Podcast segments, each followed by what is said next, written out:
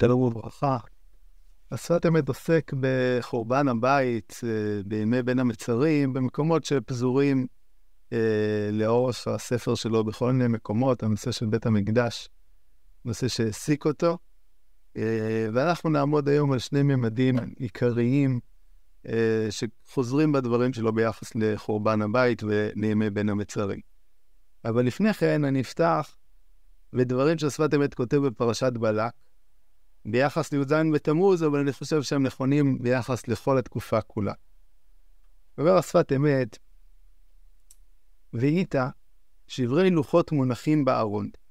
והיינו, כי בוודאי, בוודאי המתנה שנתן לנו הקדוש ברוך הוא לא היה למגן, הכוונה לחינם.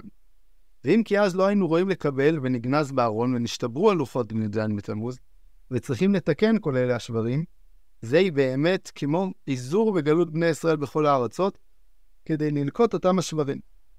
וכשיתוקן הכל נוכל לקבל הלוחות הראשונים. אומר השפת אמת, נאמן לדרכו, שכל יום הוא מסוגל למשהו מסוים. ויום י"ז בתמוז הוא יום נתינת הלוחות. אמנם, נתינת הלוחות, כשהם ניתנו, עם ישראל לא היה ראוי להם כפי שהם. החטא גרם שהלוחות uh, נאלצו להישבר. אבל השברים שלהם, אומר השפת אמת, זה הפרויקט שלנו. כמו בחטא האדם הראשון, שמבטא איזושהי הגעה למקום אה, נשגב ואידאי, שאדם לא יכל להחזיק בו מעמד, ונוצר איזשהו שבר. אבל השבר הזה הוא בעצם גם הייעוד שלנו, של כל מהלך האדם בעולמו, לחזור לגן עדן מקדם, לתקן את החטא הקדמון, גם התורה ביחס לעם ישראל הייתה אמורה להינתן בשלמותה, משמיים, בצורה אלוקית. והחטא גרם ואותו מעמד עוצמתי של שפת אמת לפני כן מדבר, שניתן בקומול, בקולות וברקים, בקולו של הקדוש ברוך הוא בעצמו, עם ישראל לא יכל לעמוד בזה והלוחות נשתברו. והפרויקט שלנו כעם ישראל ביחס לתורה הוא לאסוף את השברים.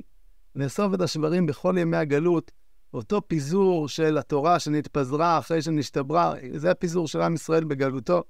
והמשימה שלנו היא ללקט בחזרה את הלוחות הראשונים עד שנהיה ראויים לתורה במלוא עוזה ואלוקיותה.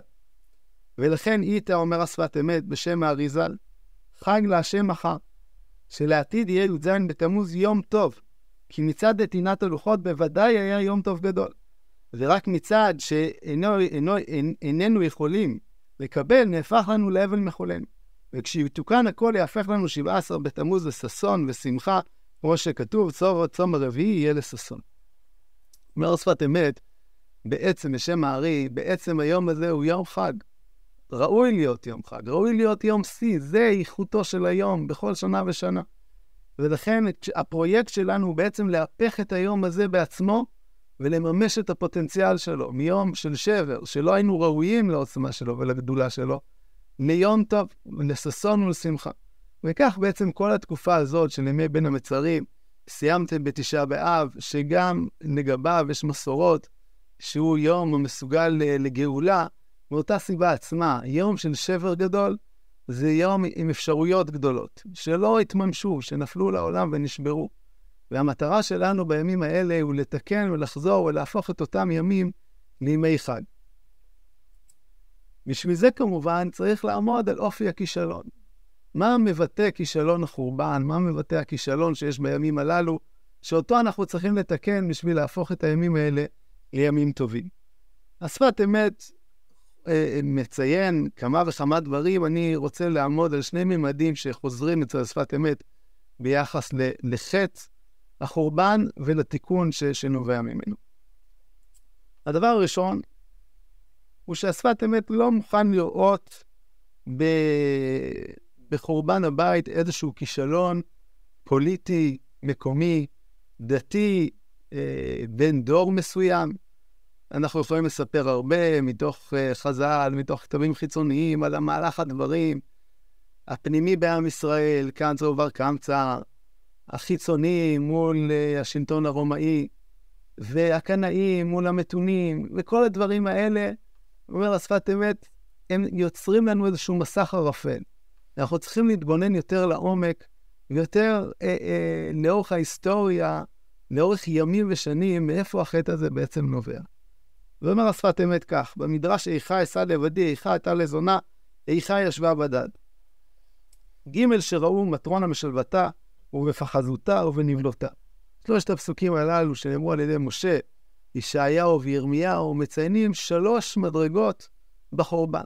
ואומנם ישעיהו כבר בעצם מדבר אל דור שחי בבית המקדש ושעשוי אה, לראות בחורבנו ממש. ישעיהו מדבר ערב דור החורבן, ירמיהו בדור החורבן ממש. אבל השפת אמת מתייחס דווקא למשה. מאיפה מגיע משה, שחי מאות שנים קודם, במציאות חיים שונה לגמרי, לאותו איכה? איך גם הוא מתחבר לזה? אומר השפת אמת, העניין הוא, בכל החטאים שבכלל ישראל, היה קצת מהם בשורש הדורות הראשונים. וכמו כל הזכותים של בני ישראל הם מאבותיהם, כן אם היה תיקון גמור בשורש, לא היה נצמח החטאים אחר כך. וזהו שנאמר, אבותינו חטאו בעיניו ואנחנו עוונותיהם סבלנו. פירוש כי חטא קל מעוון, כמו שכתוב שגגות, חטאים, זדונות ועוונות. ועל ידי השוגג שבאבותינו, נצמח אחר כך בדורות האחרונים זדונות. וכמו עבירה גוררת עבירה, מתחיל כחוט ומסיים כאבות העגלה, כן בכלל, אם יש בדורות הראשונים שגגות ועבירות קלות, נמשך אחר כך חטאים גדולים. כמו כן בזה, מה שכתוב, איכה אשא לבדי, שלא היה ניכר חטאם בפועל, רק שלא היו נמשכים אחר הנהגת משה רבנו עליו השלום, זה הביא אחר כך לאיכה הייתה לזונה, ולאיכה ישבה בדם. אומר השפת אמת, השורשים, אם אתה רוצה לחפש את שורשי החורבן, אתה צריך להסתכל דורות דורות אחורה. חטא קטן, חטא של שגגה, בדורות ראשונים, מכוון את הספינה שבעוד, עד שהיא תגיע ליד שלה, כבר תהיה שם טעות גדולה, כבר יהיו שם זדונות, יהיו שם קלקולים עמוקים. קלקולים של דור חורבן הבית הראשון, של שפיכות דמים, עבודה זרה וגילוי עריות, החטאים של, והמשברים שניבאו את כל ימי בית שני, אם זה המתייוונים, והכיתות, והקנאות, וכל הדברים האלה ביחד, הם לא דברים שצומחים מתוך הדור בעצמו. תמיד בן אדם צריך להסתכל ולהביט עמוק יותר ורחוק יותר, לראות את שורשי החטא, לראות מאיפה הוא צומח. והדברים האלה תמיד מתחילים עוד מהאבות. והשפת אמת בעצם, אני חושב, יותר משהוא חשוב לו אה, אה, לתאר את חטאיהם של, אבונ... של אבותינו, חשוב לו שאנחנו נבין איך אנחנו מתקנים את הדבר הזה. כמו שחטא לא התחיל אתמול, הוא גם לא מתקן מחר. כשירמיהו מדבר אל בני דורו, הוא כבר מדבר על החורבן כדבר שנגמר. לא כמו יונה הנביא שקורא לאנשי ננבה לשוב אל השם ולתקן את חטאם. ירמיהו כבר מדבר אליהם שייכנעו למלך בבל. כי ההבנה היא שהחטא כבר, כבר, הקערה אה, אה, נמלאה, ואין, ואין כבר אפשרות לתקן. וכך גם התיקון, הוא צריך להיות ארוך טווח. בן אדם לא צריך לחשוב שהנה אנחנו מתקנים. הנה, מאחורי הפינה עומד התיקון של, של, שיביא לנו את הגאולה. ועל זה אומר השפת אמת הדברים הבאים, פרשת דברים. כל דור שאינו נבנה בימיו, כאילו נחרב בימיו. קשה להבין שהיו הרבה דורות צדיקי העליון שנאמר שהיה ראוי להיות נחרב בימיהם. האם באמת כל דור אחראי על חורבן הבית? היו דורות של אנשים צדיקים עליונים, אם אנחנו מאשימים גם אותם בחורבן הבית. אומר השפת אמת ונראה לפרש, כי כל ימי הדורות מצטרפים ומתכנסים כל ההערות של עבודת בני ישראל להיות ראויים שזכות כל דור ודור עוזר ומביא מעט בניין בית המקדש. והבניין נמשך כל ימי הגלות כמאמר בוני ירושלים. וזהו שנאמר, כשאמר כל דור שאינו מסייע לבניינו, וזהו שנאמר שאינו נבנה בימיו, אין, אין ימיו בכלל לבניין כנ"ל. כל אדם בפרט צריך גם כן לידע שכל מעשיו הם סיוע לבניין בית המקדש. אומר השפת אמת, בעצם בן אדם צריך להבין שהתיקון הוא תיקון רב-דורי.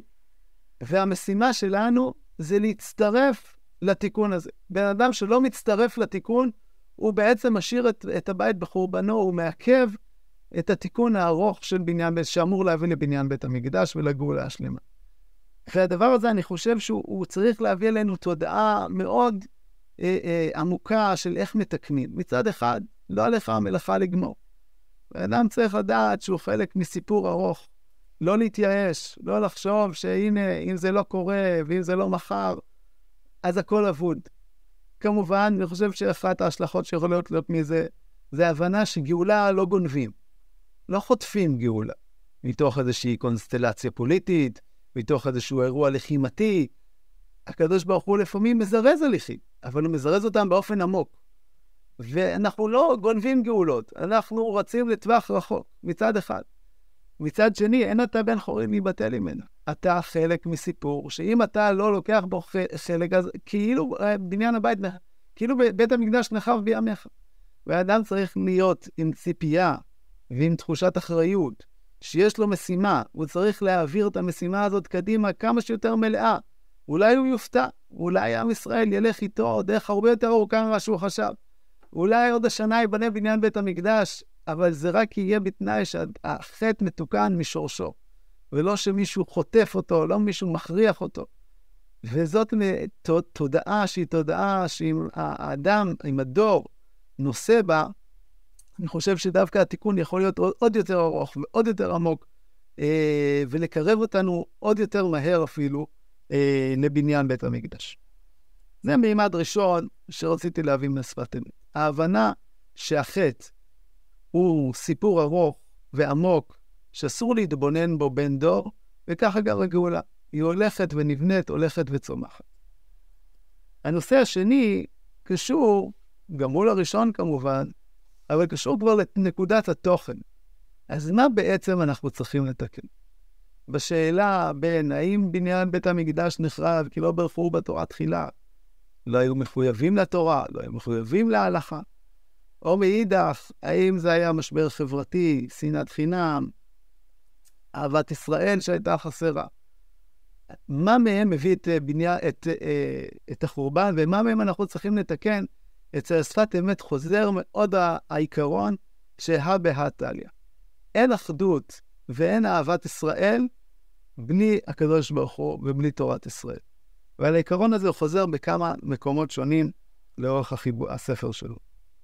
פרשת וירא הוא כותב כך: בפסוק והוצאתי וגאלתי ד' לשונות של גאולה, הנה כל הגימל נזכר, אה, בכל השלוש נזכר, נזכר הגאולה מתוך הצהרה. שלושת הלשונות הראשונים, זה להיוושע מתוך הצהרה עצמה.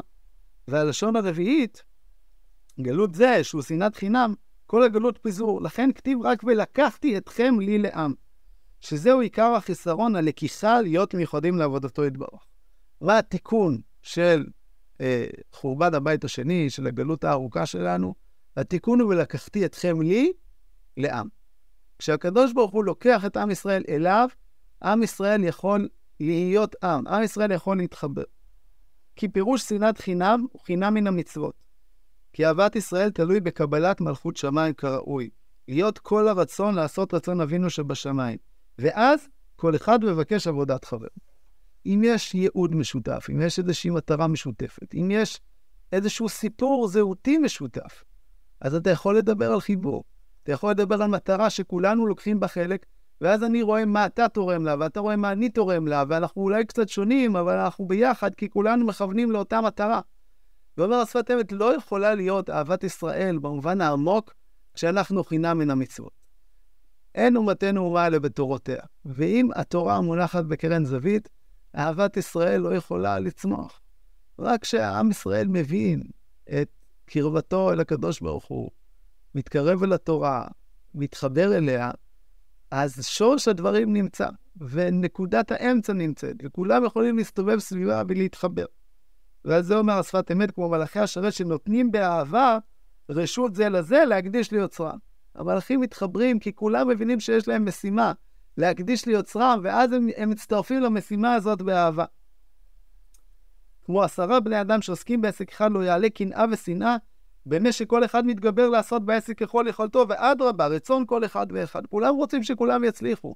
כי לכולם יש מטרה אחת. לצערנו, לדאבוננו, אנחנו רואים את זה רק בצרות, בזמנים קשים, שאנחנו מגויסים כולם אה, בכל עם ישראל לפתרון בעיה כזאת או אחרת, ואז אנחנו מרגישים את האחדות, לעתים גם ברגעים של התרוממות, שכולנו מרגישים שותפים לה. אבל בשביל שהדבר הזה באמת יהיה קבוע ו- ו- ומתמשך, אנחנו צריכים לחפש את נקודות העומק של החיבור שלנו, לא רק באירועי שיא, אלא בזהות ש- של מי שאנחנו. לכן אומר השפת אמת, ואהבת לרעך כמוך הוא כלל גדול בתורה. הוא כלל גדול בתורה כי התורה מביאה לידי ואהבת לרעך כמוך. העיקרון הזה, השפת אמת מתייחס אליו גם בפורים, שם הוא מתייחס גם כן לחורבן הבית. הוא אומר, עיקר ישועה בפורים נעשה על ידי הכינוס. כמו שנאמר, כנוס כל היהודים. והכתיב, נקלו ועמוד על נפשם, וזהו בחינת תורה שבעל פה. אומר השפת אמת בפורים, הדור קיבלוה בימי אחשוורוש, קבלת תורה שבעל פה, קבלת מצוות, תקנת מצוות מחודשת. זה בא יד ביד עם כנוס את כל היהודים, עם משלוח מנות לשלי רעהו, עם מתנות לאביונים. הקבלה בחזרה של תורה שבעל פה לוקחת עם מפוזר ומפורד בין העמים והופכת אותו להיות עם אחד, שמחובר בתוכן, שמחובר באידאות, שמחובר ברצון לקרבת אלוקים, ברצון לצמוח בתוך התורה. ולכן, אומר השפת אמת, אז העצה רק על ידי ואהבת לך כמוך, שכוח כלל ישראל דוחה השקט. ולכן תקנו משלוח מנות ומתנות לאביונים. וזה היה יסוד בית שני, ולכן נחרב על ידי שנאת חינם.